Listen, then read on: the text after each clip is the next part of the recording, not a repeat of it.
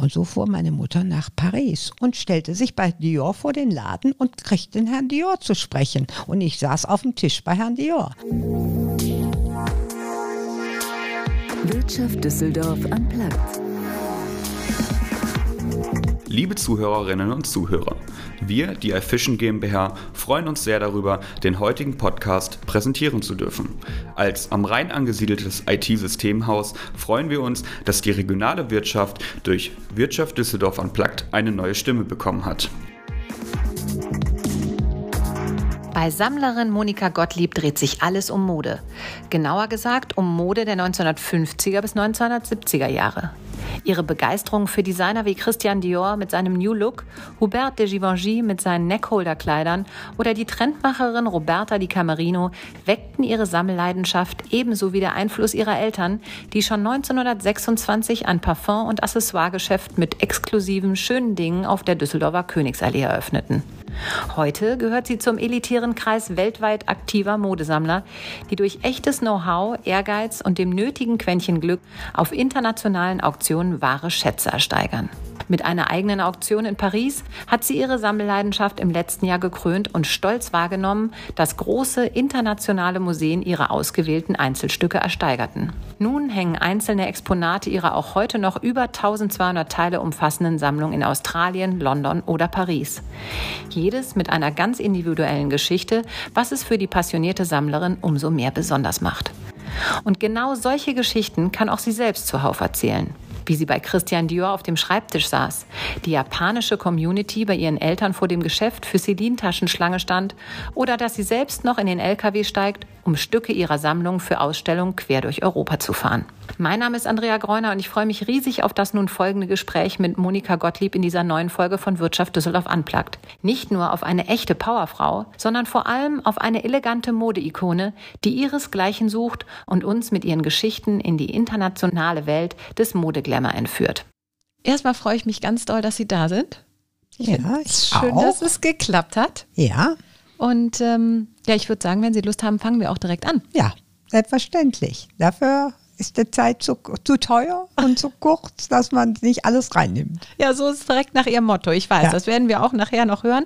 Also wie gesagt, ich freue mich sehr, dass Sie da sind. Und ähm, ich würde sagen, wir machen zackig sechs Fragen in 60 Sekunden und dann steigen wir ins Gespräch ein. Genau. Super. Schönster Ort in Düsseldorf? Die Kö.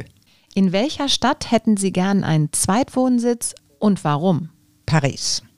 Warum? Weil es einfach ein Flair hat und international ist. Wofür würden Sie unvernünftig viel Geld ausgeben? Für ein Objekt, was für mich eine ganz besondere Bedeutung hätte.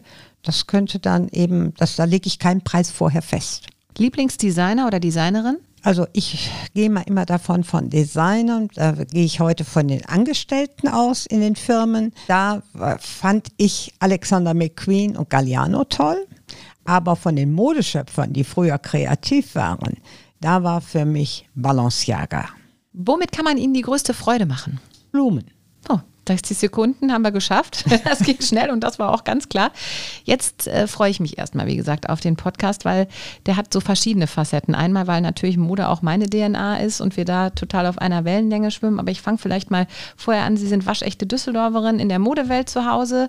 Ähm, aber Sie sind eben auch eine echte Sammlerin. Und das ist was ganz Seltenes, was man vielleicht als Otto Normalverbraucher auch gar nicht so erlebt und kennt. Und es gibt auch nur einen kleinen erlesenen Kreis von Menschen auf der ganzen Welt, der echte Modeschätze sammelt.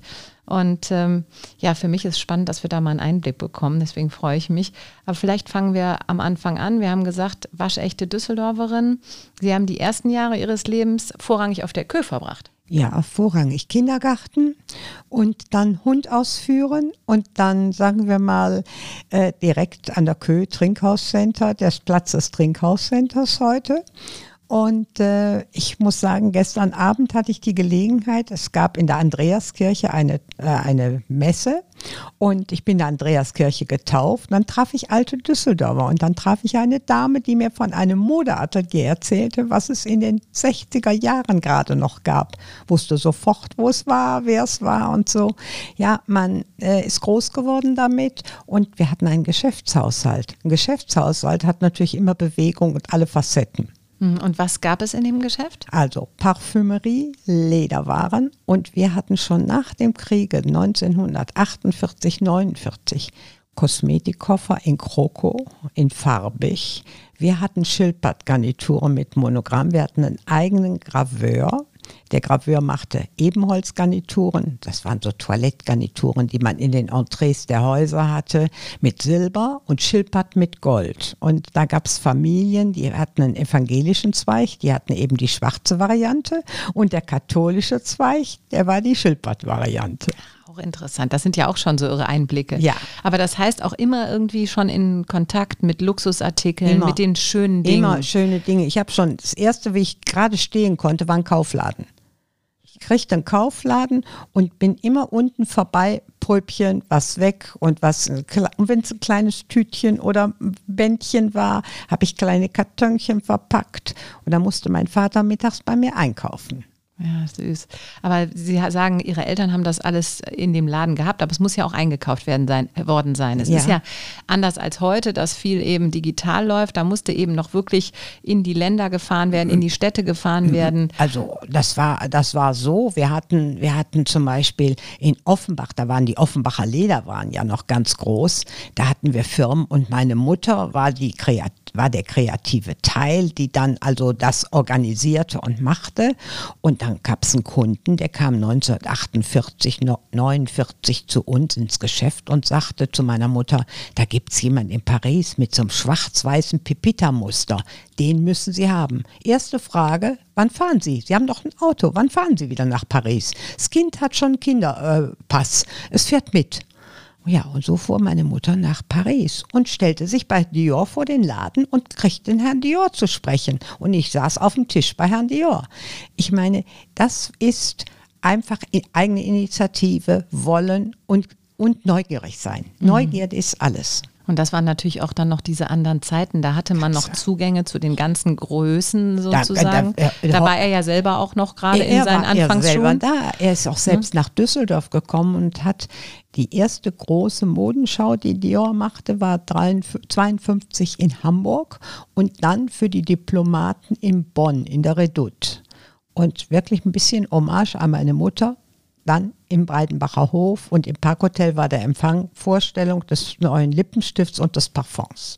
Ja, toll. Also das waren für mich, ja, sagen wir mal, ich bin damit groß geworden. Bei uns die Staatsbesuche, die kamen, ob das Haile Selassie war oder ob Soraya war, fand alles bei uns vor der Türe statt. Die Attitüde der, Sech der 40, 50er Jahre bis zu den 60er Jahren ist eine total andere der Mannequins oder auch der Damen, wenn die aus dem Auto, aus den weiten Mantel schlugen, die Hände so oben vors Gesicht. Das ist Viel etwas theatralischer und viel mehr Show. theatralisch, Ne? viel mehr Show. Und äh, also bei uns fand so die große Welt am Breitenbacher, weil der Eingang war ja noch auf der äh, Alleestraße, dann hieß es vorher Hindenburgwall. Wir haben noch drei, ich habe noch dreimal Briefpapier. Hindenburgwall, Alleestraße und Heinrich-Heine-Allee. Und äh, ja, und Das ist dann auch ging- eine tolle Geschichte. Dass das man ja, eben, und ja dann wirklich war, Stadtgeschichte. Da war die Kunsthalle auf dem Grundstück zur Kö hin, die war weg ausgebombt, das war alles kaputt, das wurde abgetragen und dann gab es in dem Trümmergrundstück richtig grüne Bäume und alles und irgendwie in den mit 50ern war eine Baracke, die da stand, frei und da kam dann, äh, kam dann Heinemann rein. Meine Mutter hatte den Kontakt nach Gladbach gemacht, die erste Konfiserie. Und dann habe ich mit Richard Heinemann auch schon mal spielen dürfen, da in den Trümmergrundstück. Ja, irre. Ja, also das sind natürlich das Wahnsinnsgeschichten. Ja. Dafür müssen wir uns nochmal treffen. Da Ja, müssen wir mal so ein ja, Thema. Düsseldorf Stadtgeschichte, oder so auch Stadtgeschichte, nochmal machen. eben. Weil eigentlich wollen wir ja auf Sammeln kommen. Das machen wir jetzt auch. Aber ich finde das so spannend. Also die, Sie haben ja eigentlich wirklich einen solchen Wissensfundus, was Düsseldorf angeht, weil Sie es alles selbst erlebt haben. erlebt habe. Es ist, ich sag mal, wie ein Kind im Königshaus groß wird, das wird groß damit. Das, wird, das, das äh, muss es nicht lernen. Das wird einfach groß mit. Ja, und so war das eben auch mit dem Sammeln. Ich habe dann schöne Dinge gesehen und dann war es für einen Kaufladen immer am Anfang erst so ein bisschen das Stibitzen. Und da war mein Vater die Hilfskraft, die dann immer sagte, hm, mal gucken. Und äh, ja, und so hat sich das fortgesetzt. Ja, das meine ich. Das war das eigentlich auch so der, der, der erste Eintritt in diese Sammlerleidenschaft, Ja. weil sie diese Zugänge auch zu den Ja, Couturiers hatten, weil sie das schöne Ding, die gesehen, schönen habe, Dinge gesehen, haben. habe. Und mein Vater ging mit mir, ich konnte hinten ab auf der Schulter gesessen, ging der mit mir zu Auktionen. Ich glaube, äh, so klein wie ich war, ich, er hat sie immer an den Händchen festgehalten, dass ich nicht rüberkippte. Und dann habe ich nur immer gesagt, Papa, die anderen machen doch alle die Hand hoch, warum machst du das nicht? Ja, da haben wir bald alles zu Hause. Süß. Aber das heißt, der hatte auch schon eine Mein Vater Sammelleidenschaft. hat eine Sammelleidenschaft, äh, die interessierte sich für Bronzen, eigentlich für die schönen Dinge. Mhm. Weil das ist ja irgendwie, muss man es ja doch mitbekommen Das haben. muss man das ist ja so eine mitbekommen. ganz Also, eigene Welt. Ja, ja. Und äh, da, das hat natürlich das Ganze gefördert, aber dass ich Mode speziell gesammelt habe, habe ich erst 2013 gemerkt. Ist ein langer Abstand dazwischen, Mhm. weil ich gar nicht gewusst hatte, dass man gesammelt hat. Es war einfach immer da. Es Wie muss man sich was. denn dann das Sammeln vorstellen? Äh, ich fuhr ja schon ganz früh nach Italien, ganz jung, mit 18 und 19 zum Einkauf nach Italien. Und wenn ich dann was Tolles eingekauft und das lief wie die Pest, dann habe ich gesagt, so, das, äh, ein schönes Teil davon behältst du mal. Und es war der Nahkampf meiner Mutter so ein bisschen, dass sie sagt, haben wir ja bald alles zu Hause. Und dann Modeschmuck und ich lernte die tollen Firmen kennen. Und in Italien, es war natürlich spannend, weil Italien war da ja noch mal weit von uns weg, weder digital noch sonst wie erreichbar. Da musste man schon mit dem Zug hin. Und äh, das war vielleicht so, sagen wir mal, der Beginn dessen. Und man lernte auch die Leute direkt. Ich habe Pucci mal sieben Stunden bei Nebel am Flughafen gesessen, hatte mir hinter sein Vivara-Parfum geschenkt. Und wie er weg war, denke ich, Du hast, für ihn musste ich eine äh, Attachétasche aufbewahren, weil er wollte telefonieren. Die Maschine kam nicht, es war Nebel. Und es gab ja nicht ein Telefon, was man am Ohr hielt, sondern äh, einfach. Und dann habe ich ihn hinterher angeschrieben. Ich, mein Gott, ich dussel, wie er weg war. Denke ich, das war doch Emilio Pucci. Und dann haben die mich eingeladen. Ich habe heute immer noch Kontakt zu der Tochter. Also das, aber solche Menschen lernte man dann auf dem einfachsten Wege ohne Komplikationen kennen. weil- weil es äh, noch andere Hürden auch damals waren. Oder es war ganz natürlich auch immer noch und dann kam man, inhabergeführt. Ja, und dann kam man zu den Firmen hin und dann war man fasziniert von neuen Dingen. Und das hat eigentlich immer so, dann gab es Ohrklipse, dann gab es Schmuck, Handtaschen fand ich immer schön. Ja, und dann sammelte sich das an und Mode kam bei mir eigentlich erst sehr viel später in den 80er Jahren dazu. Ich habe natürlich auch eine schöne Pucci-Bluse und diese Sachen aufbewahrt, gekauft, möglichst gar nicht tragen und nichts drankommen. Aber in den 80er Jahren, als so Elizabeth Taylor starb, als die Duchess of Windsor, da wurde auch Garderobe auktioniert und da kam das in den Markt, dass man auch so etwas sammelte.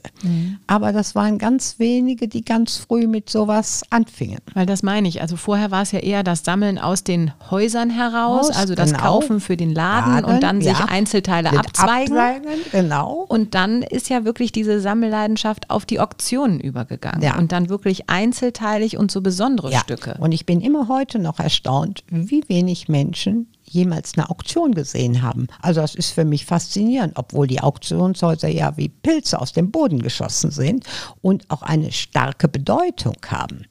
Aber ähm, die Themen sind ja auch ganz verschieden. Früher war es Sammeln, befand man Briefmarken drunter oder sonst etwas. Aber dass sich das, das Spektrum heute sind es Sneaker. Äh, also das, äh, wie heißt das es so läuft jetzt schön? heute Früher digital für die jungen Leute, Heute ja. ist es äh, Louis Vuitton, ja. ja, ja, ja, das Und ist klar. äh, das, ist, das ist eben der Unterschied dabei. Und das Thema Mode war bei uns auch nie dadurch äh, so stark, weil der Franzose stellte ein Geschäft eine Boutique hin. Das war, hatte was Luxuriöses. Als ich von Paris kam und Celine wollte unbedingt den Laden als Boutique ne, Celine genannt bekommen, sagt mein Vater, ich habe hier keine Boutique. Also das gibt es nicht. Das machen wir nicht. Wir sind ein seriöses Unternehmen. In Deutschland hat man den Namen dran oder die Marke. Und äh, ja, das waren einfach äh, Dinge, die sich dann im Laufe der Zeit über Internationalität ergeben haben. Und wir waren sehr früh, dass wir also auch schon in Florenz Schuhe kauften und äh, dass wir schon Taschen in Mailand kauften 1966. Mhm. Und das war natürlich schon äh, immer ein Step voraus. Mhm. Und damit eben auch ein Step in der Sammlerleidenschaft voraus. Ja, ne? ja. Und um da jetzt nochmal drauf zurückzukommen, Sie haben eben gerade gesagt, früher gab es die Briefmarken, die gesammelt wurden oder die Renoirs dieser Welt, die versteigert wurden an Auktionen. Es gibt eben aber auch die oder gab die Mode und gibt sie noch. Läuft das dann auch so klassisch ab, wie als wenn man Gemälde ersteigert? Also es ja, ist wirklich genauso, eine klassische genauso Auktion. klassisch. Da sind vorher die Besichtigungen und das Lustige ist dabei, jetzt stellt man sich diese großen Moden, die tollen äh, drapierten Abendkleider, die da ausgestellt sind, auf Büsten, zum Beispiel in London, Amerika, die sind so 80 bis 100 ausgestellt von vielleicht 600 Teilen. Aber, und dann arbeitet man sich durch über Kataloge, Listen und so. Aber es ist sehr interessant, das Publikum, was kommt, da denkt man, oh, hier gibt es bestimmt was umsonst. Also die, da ist keiner jetzt modisch drauf angezogen, der da elegant hinkommt, äh, weil das ist richtig eine Erarbeitung. Arbeit. Ja. Aber es ist eben so eine kleine Community, stelle ich mir vor. Man Community. kennt sich man doch da, kennt ne? sich, man kennt sich. Ach, dann ist Philipp da, dann ist der da. Die kommt aus Florenz, die kommt aus Amerika. Und das ist so. Und jeder kennt wieder den anderen, weiß, was der sammelt. Dann kommt plötzlich mal eine WhatsApp, du, da gibt jemand das und das ab. Oder ich habe was ganz Seltenes, äh, die wollen sich bei mir melden. Soll ich mal direkt deine Adresse geben? Und das ist natürlich dieses, dieses Strickmuster, was sich da bildet. Wenn man dann dieses Ja. Netzwerk irgendwann ja, einfach man muss hat. ne? drin sein. Aber äh, Sie haben mir das eben so eigentlich so bescheiden gesagt. Ich habe ein bisschen gesammelt und dann wurde die Leidenschaft größer und dann habe ich mal Mode gemacht. Aber man muss ja fairerweise sagen, Ihre Sammlung ist inzwischen international bekannt. Ja, ja, das habe ich erst jetzt gemerkt, so im letzten Jahr bei der Versteigerung der Abend, großen Abendgarderoben. Da wollte ich mich insofern von trennen. Da hat das A-Hochwasser was mit zu tun. Ah ja, das da komme ich, da komm ja. ich auch gleich noch drauf. das Und, ist ja auch äh, ganz aber spannend. dann merkte ich, dass die Archive so ziemlich präzise wussten, was ich noch habe. Also die Archive in Paris, die sehr gut nicht alle, aber es gibt Firmen, die haben noch gar kein Archiv. Die haben es erst jetzt gemerkt, dass das wichtig ist, um ihre DNA ihrer Marke zu bestimmen. Aber da habe ich gemerkt, wie genau man sorgfältig sowas beobachtet. Da würde ich direkt gerne einhaken, weil das haben wir jetzt nur angerissen. Ja. Ähm, Sie hatten eben auch eine eigene Auktion. Das eine ist ja eigene, das eine Single Besondere. Owner Collection, die Auktionatorin, mit der ich befreundet bin seit Jahren, die sagte, ob ich da nicht eine Single Owner Collection mal äh, dran interessiert wäre. Das ist immer so powerful, wenn man sagt, das kommt aus einem Haus alles gesammelt. Und dann hat sie gesagt, nicht nur bitte Mode, da muss auch alles bei. Da war ein Fächer von Givenchy, das ist süß. Ein Fächer mit einem Edding beschriftet mit Givenchy. Was hatte der für eine Bewandtnis? Äh, 1983 im, ähm, im Grand Hotel in Paris 40 Grad Haute Couture Schau und keine Klimaanlage. Und dann hat er gesagt, alle die Damen, die hier für ein paar hunderttausende äh, Roben kaufen sollen, die fallen mir hier alle um. Sofort gucken, dass er 150 Fächer kriegt. Und dann hat er die alle mit dem Edding und jede Dame kriegte einen Fächer. Und die sind so nach und nach mal, wenn die Kinder nicht mitgespielt haben, aufgetaucht in Auktionen. Und das sind dann so Sachen, wo eine Geschichte hinter ist. Und ich fand immer für mich ein Teil, was ich wollte, musste eine Geschichte haben. Ja, total spannend. Ich ähm, will noch mal auf diese eigene Auktion hinaus, weil das Ja. ist ja dann noch mal irgendwie so die Königsdisziplin. Sie haben eben gerade schon gesagt, das hat eine eigene Power, wenn es dann Ja. wirklich alles aus einem Haus kommt. Und trotzdem hat man das ja alles einmal gesammelt. Ja. Ist das nicht auch schwer, sich dann von Äh, sowas zu trennen? Ganz schwer. Den Moment, wo ich dann so 18 Ständer mal hochgeschleppt hatte mit Aufzug verkleinerter Ständer und, und die Sachen sind ja bei langen Roben, ich habe immer oder überwiegend lange Roben und die Couture-Roben hatten manchmal sieben Kilo, acht Kilo. Dann habe ich gedacht, die Arme hingen mir hier und da war ich bereit sofort. Aber wie es dann näher kam, katalogisieren, Listen machen, ich habe es niemandem erzählt, nicht meiner besten Freundin, niemandem. Ich wollte nicht bekehrt werden. Ich hatte Angst, dass man dann sagt, was willst du das denn jetzt alles schon abgeben? Das kann doch nach dir mal passieren. Nee, das wollte ich nicht. Also, einzige, das wusste, war meine Haushilfe, die kriegt es ja immer mit. Und ein Freund ganz am Ende, den ich gefragt habe, ich brauche einen Fahrer, ich miete einen LKW, ich möchte aber nach Paris nicht alleine fahren wegen des Entladens. Das ist mir zu gefährlich, wenn vorne die Türen hinten auf sind. Ich weiß nicht, wie das läuft. Und äh, der ist dann mitgefahren. Also das war ein Geheimnis zwischen zwei Mann so ungefähr. Und waren auch natürlich böse Stimmen, die mir dann die FAZ, wie das drin war, hinschmissen, Foto. Ist das Freundschaft? Also da habe ich alles erlebt. Aber das ist ja ihre Sache, was sie Doch mit ihren Sachen Sache. machen. Äh, Also, ja, nur eben, wie gesagt, es ist mir auch schwer gefallen und dann kam die FAZ mit einem Filmteam und machte nochmal Aufnahmen und ich packte auch nochmal aus den Kartons was aus. Und dann wurde ich gefragt und dann sage ich auch, wenn so kommt mir schon ein Tränchen, äh, weil dann ist es endgültig. Aber der tollste Moment war, es war die äh, Haute Couture Woche und gegenüber von Bristol in einem wunderbaren Palais war diese Auktion in Paris und ich sag mal, da war von Hamish Bowles bis über Susi Menkes alles da. Und man traf wirklich die ganzen Sammler aus Texas, aus Australien, waren alle da und sagten, toll, dass du das schon machst. Das, glaube ich, machen wir dann auch mal. Und das hat einen so ein bisschen beseelt, dass man plötzlich so ein Bild hat. Die waren für dich hier gekommen, für deine Sachen. Also hatte das so für Natürlich. mich doch schon einen Stellenwert. Natürlich, toll. Und ist das dann so, dass man äh, besonders darauf achtet, weil wie Sie auch beschreiben, man kennt sich untereinander, guckt man dann auch genau hin, wer äh, das, welches Teil kauft? Das kriegt man nicht so unbedingt mit, weil die manchmal wirklich dann übers Telefon oder über die drei Kanäle Invaluable oder Droh oder so bi- mitbieten. Kann ich ja am Telefon machen, ohne dass es. Aber die Hauptsammlerin, die also auch die teuersten Stücke gekauft hat, die kenne ich aus all den Jahren. Die ist so eine spezielle Dior-Sammler 50er Jahre und bestückt damit ein, in Australien ein Museum. Und die saß neben mir. Also das heißt, es Und ist ja. auch in Museen gegangen. Es ist ein großer Teil ist in die Museen gegangen. Ganz großer Teil.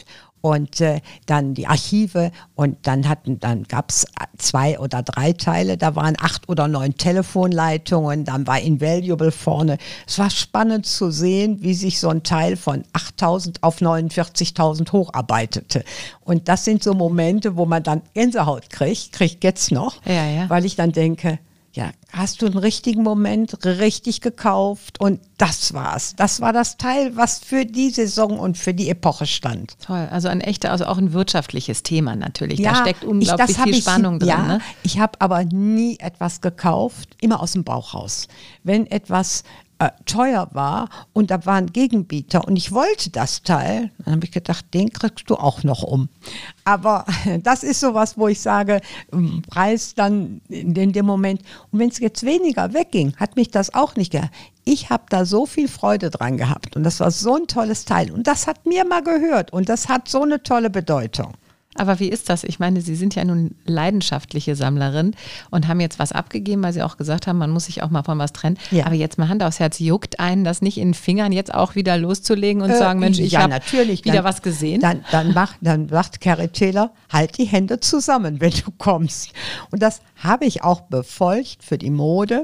Aber wenn es Accessoires sind, die ja bei mir noch einen ganz viel stärkeren über die lange Zeit der Jahre gebildet haben, da muss ich sagen, da halte ich die Finger auch nicht still. Da gibt es immer noch mal, und dann gibt es sofort einen Grund. Ach, das ist so schön. Das ist doch nur für mich persönlich.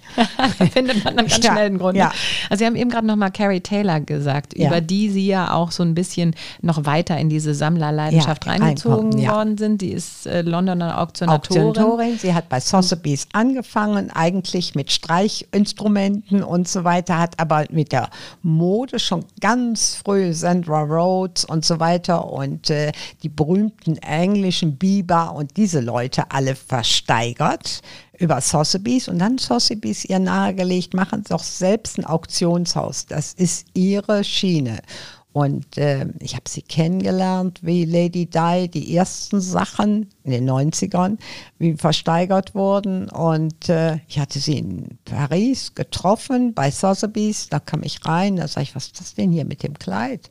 Ja, sagt sie, ich bin Carrie Taylor. Das ist jetzt in, findet in London statt. Und ich war zufällig dann in London. Und da waren die ganzen amerikanischen Fernsehteams, das in der Paul Mall war das noch, das flimmerte und so. Da sagt sie, wie schön, dass Sie da sind. Und äh, zeigte mir alles.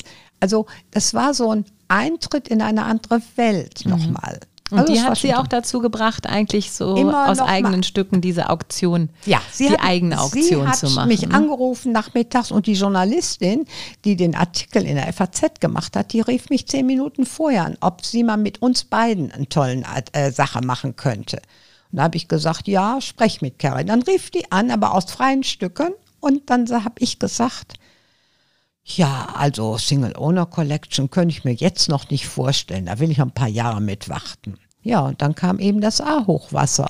Und das schwappte ins Untergeschoss durch den großen Park bei uns hinten, wups in die Garage. Und ich bin um 1 Uhr nachts runter mit Gummistiefeln, Nachthemd und einer Jacke und sah das Wasser kommen. Das macht sie ja auch so aus, dieses wirklich einfach mit anpacken. Dann hab habe ich vorhin- gedacht, gar nicht überlegen, einen Ständer zusammenbauen, 1,60 geht in den Aufzug und da muss oben, lag mal erst alles und dann habe ich nach oben geschafft, was es ging. 11 Uhr vormittags war ich fertig und lag in einem Sessel, habe die Wiederholungsnummer gedrückt und habe gesagt, ich mache es. ja, dann Da bin, ich auch, dann bin ich auch entschlossen und entschieden. ich habe also dann nicht gezögert, weil ich gesagt habe, nochmal geht es nicht gut. Man weiß gar nicht. Äh, Und äh, jetzt, Mhm. Ja, ja, eben. Und dann werden die ganzen Schätze ruiniert. Nein, die ne? sind ruhig, die, die, sind in einem klimatisierten Raum, die brauchen eine gewisse ähm, trockene und feuchte Luft. Also das muss genau austariert sein. Und äh, ja, aber wie gesagt, jetzt habe ich noch eine sehr schöne Geschichte, die ich auch als wie eine Sammlung habe. Man merkt ja gar nicht, dass man sammelt, aber da hatte ich auch die Archive, Stoffe und jetzt, äh, da hatte ich bei Griesebach mal eine ganz tolle Ausstellung mit. Und dann habe ich festgestellt, es gibt viele Menschen, doch das habe ich noch von meiner Mutter. Und die kamen abends dann damit. Und eine hatte für sie in Japan, sie war Balletttänzerin, vorgeführt 1961 und die war inzwischen so wie der Tisch, aber äh, das war das war ein tolles Erlebnis. Ja, natürlich. Und das sind so Sachen, die einem dann äh, begegnen. Mhm. Aber Sie haben ja auch immer noch unheimlich viel, haben Sie auch Ja. eben schon gesagt. Ja. Also die Sammlung, auch wenn jetzt schon einige Stücke veräußert Also worden ich sag sind. mal, die hängende schwere Mode, die sie mit Ja. dem Arm nicht mehr hochkriegen, die ist weg. ja, Hab aber immer noch ein paar Stücke ja, von. genau, Ja, also, äh, Und Sie stellen ja auch immer noch aus, Sie haben immer noch Ja. eigene Ausstellungen. Was sind denn so die nächsten Projekte? Äh, es wird ein Projekt sein, wahrscheinlich, also ich sag mal, das muss jetzt zeitmäßig ein bisschen abtariert. Dame lernen Sie kennen. Und die hat mir zugesagt und sie kommt, sie ist eine Kuratorin für eine Ausstellung. Ich sage auch noch nicht welches Museum, aber es wird hier im Raum sein. Und es ist eine sehr internationale Ausstellung. Und dann kam sie und sagte, in ihrem Katalog in Lübeck, da hatten sie so tolle, äh, faszinierende wilde Farben. Ähm, sagt sie, kann das sein Pucci? Ich habe es noch in Erinnerung. Nein, das war Roberta Di Camerino. Ja, sagt sie, das wäre toll. Und dann war die bei mir, glaube ich, so vier, fünf Stunden. Und dann hatte ich die Kisten. Dann wurden die Stoffpaneele mit 3,60 Meter, so 20 Stück mal raus und über ein Parawanger und dann Taschen. Und das macht dann Spaß. Hat man zwei Tage Aufräumarbeit, aber alleine die Schätze wieder heben, das ist schön. Selber aber nochmal wieder gucken, was hat man was- eigentlich Und dann alles. plötzlich Ne? stellt man fest, ach Mensch, das Kind hat ganz vergessen und so. Und das fand ich dann sehr schön. Oder dann kommt mir eine Idee, dann habe ich äh, Büsten gesehen, da denke ich, komm, da wird eine mit bezogen, die kommt davor. Das waren so, und das war auch wieder ein tolles Erlebnis. Ich bin dann die Woche bei Griesebach eine ganze Woche gewesen in Berlin, bei einer Freundin gewohnt. Äh, die haben Prenzlauer Berg eine Wohnung. Dann bin ich morgens schön mit der U-Bahn dahin gefahren und dann wollten die Leute davon hören. Ja, ja, also sie sind Und- unschlagbar. Ja, weil sie so hands-on auch sind. Das ist so greifbar dann auch. Hab- Obwohl hab- es ja ich- so eine wahnsinns andere Welt ist, muss man sagen. Ich habe ne? verpackt, ich habe ausgepackt, ich habe aufgestellt, wir haben mit angenagelt, wir haben ein, ein großes Regal, wo Kataloge drin waren, entleert. Das haben wir neuen Platz gefunden und dann kamen dann die Taschen rein. Das war ein tolles Bild. Hm, und ich, mir macht das Spaß. Oder wie die Pierre Cardin-Ausstellung hier war, kann ich ja jetzt schon erzählen, war ja. Und äh, dann hatte ich auch von Pierre Cardin, die, die das äh, aufgesch- ähm, auf die Büsten alle gesteckt hat, die kannte ich, die hat für mich mal äh, auch sowas, äh, sagen wir mal, kuratiert, einzelne Sektionen und so. Und da habe ich dann äh, Frau Till, die das montiert hatte hier, der habe ich ein Kleid von äh, Cardin. Und dann gab es die Art Düsseldorf und da gab es einen Durchgang. Und da bin ich dann abends, ich war zum eleganten Abendessen mit langem Kleid angeladen, mit dem Staubsauger dahin gefahren, habe ge hab gesaugt und habe die Büsten aufgestellt. Und dann sagten die, wo wollen Sie denn hin? Ja, ich sage, ich will hier eben saugen, wenn morgen früh die Leute kommen, dass das sauber ist. Ja, ich hatte aber, ich war mit dem Taxi gekommen mit Staubsauger und mit dem langen Kleid. Aber der ist doch herrlich. Ich meine, man muss doch Was alles gemacht können. werden muss, ja, gemacht, muss, man muss muss doch gemacht alles werden, können. ne? Also ich, ich sag mal immer, äh, ich hasse so Sachen, da haben wir Herrn sowieso oder Frau sowieso für, sondern do it yourself. Auch der Aufbau in äh, Lübeck, den habe ich ganz allein gemacht. Habe ich vorher natürlich auf der Leiter gestanden, habe Vitrinen, die hatte ich abgemessen, die Höhen, die Tiefen und habe dann zu Hause auf so einem Malertisch das nachgebildet Garderobenmärkchen dann und das zweite Garderobenmärkchen kam auf die Packung. Es konnte jeder Lehrling nach den Bildern da reinsetzen. Ja, Wahnsinn, da sind Sie wirklich eine Wucht. Also vielleicht, wir müssen leider zum Ende kommen, obwohl Ja. ich es wirklich spannend finde und ich könnte auch noch ewig weitersprechen, aber vielleicht noch am Schluss zwei Fragen. Was wäre so Ihr Wunsch in Bezug auf Ihre Sammlung? Also wohin soll die sich noch entwickeln oder vielleicht macht man noch mal eine Auktion oder was stellen Sie sich so vor? Also ich denke mal, äh, das, was ich aus den von Italien habe, Roberta, das würde ich gerne in Venedig in eine Auktion geben. Und da habe ich jetzt schon ein bisschen dran gearbeitet. Und äh, da bin ich mal gespannt. Also so einen Platz gab es schon in Venedig, wo man, da passt es hin, da ist sie groß geworden. Das war ihr Feld und da ist sie mit weltberühmt geworden. Und da denke ich immer, das ist so meins. Toll. Und jetzt noch zum Schluss vielleicht, von welchem Stück würden Sie sich auf gar keinen Fall trennen? Ja, ist immer Von schwer. vielen. Von, ich würde sagen, von ganz vielen. Aber es gibt so Sachen, da hat man, das fasst man so jeden Tag an. Ich sag mal, ähm, kann man so, kann man schwerlich, es ist eine Zeichnung, äh, die äh, Grouillot ist ein toller Zeichner gewesen für die Mode. Und äh, das habe ich mal entdeckt, dieses Bild, in einer Auktion. Selbst das weltberühmte Auktionshaus wusste eigentlich, wusste schon, was es war, aber kannte die Bedeutung der, äh, des, der, des kleinen Textes nicht. Und da bin ich so stolz drauf, dass ich das habe. Das weiß man aber im Haus Dior auch, dass ich das habe. Und das ist so ein Teil, das, Das ist äh, ein Teil, da gucke ich jeden Morgen drauf, aus dem Schlafzimmer komme vorbei, grüße und gehe wieder durch. Äh, es ist einfach schön, man lebt damit. Hm, toll. Ja, Ja. toll. Also das ist ja sowieso, ich meine, ich sage das auch ganz oft, aber leider kann man die Menschen ja hier nur hören, aber sie brennen so dafür. Es ist so toll zu sehen, was für eine Begeisterung sie da mitbringen äh, für und dieses das Thema. Thema Mode ist hier eben immer so gewesen. Ach, ich habe auch was von Cardin. Dass der zehn Linien machte, das hat man hier nie wahrgenommen. Das ist auch bis heute nicht. Also wenn man da von Couture spricht, meint jeder, wenn, äh, wenn da ein Knopf dran ist, ist es auch Couture. Also das ist leider so. Ich meine, Sie kommen ja nun wirklich und können unterscheiden, was wo was ist und Handge das ist immer noch in den Köpfen nicht so drin. Da ist der Franzose ein bisschen anders. Ja, ja. Und da ist es eben jetzt auch bei Ihnen so, Sie haben richtig den Blick drauf. Sie können wirklich das einzelne Teil quasi in sich auseinandernehmen Ja. und sehen, der Knopf, die eingearbeitete Ich Schulter, sag, ich, die Deswegen Taschen. muss ich mich manchmal ein bisschen zusammennehmen, wenn ich mit einer Freundin irgendwo so, äh, jetzt wie- war vorige Woche zufällig ein Tag in Antwerpen. Und dann, André, ist noch heute die Ausstellung, wird's beide rein. Und dann haben wir uns an, ich sag hier, 71, genau die Zeit und so. Da habe ich hinterher gedacht, mein Gott, du bist wie schulmeisterisch, gehst du hier durch. Weil Nein, dann weiß man genau die. Zeit und dann sagt man, oh, die Polster 89 Muggler, guck mal, wie die eingelegt waren. Diese Freundin hat auch Entwürfe gemacht für Prada und auch äh, eine Frau, die aus dem Modebereich kommt und so. Ja, aber das macht eben halt Spaß.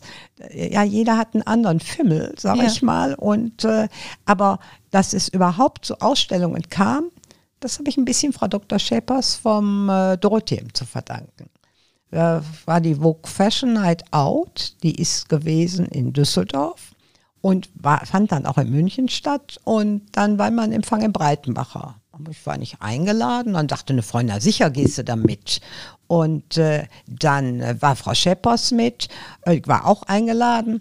Und dann hatte ich einen grünen Mantel von Dior, der auch in der Versteigerung war. Also Aline, da sagt Christiane Arp, damals Chefin der Vogue, sagt sie, wo ist der denn schon wieder her? Ich sage, ja, ist von meiner Mutter, von dir.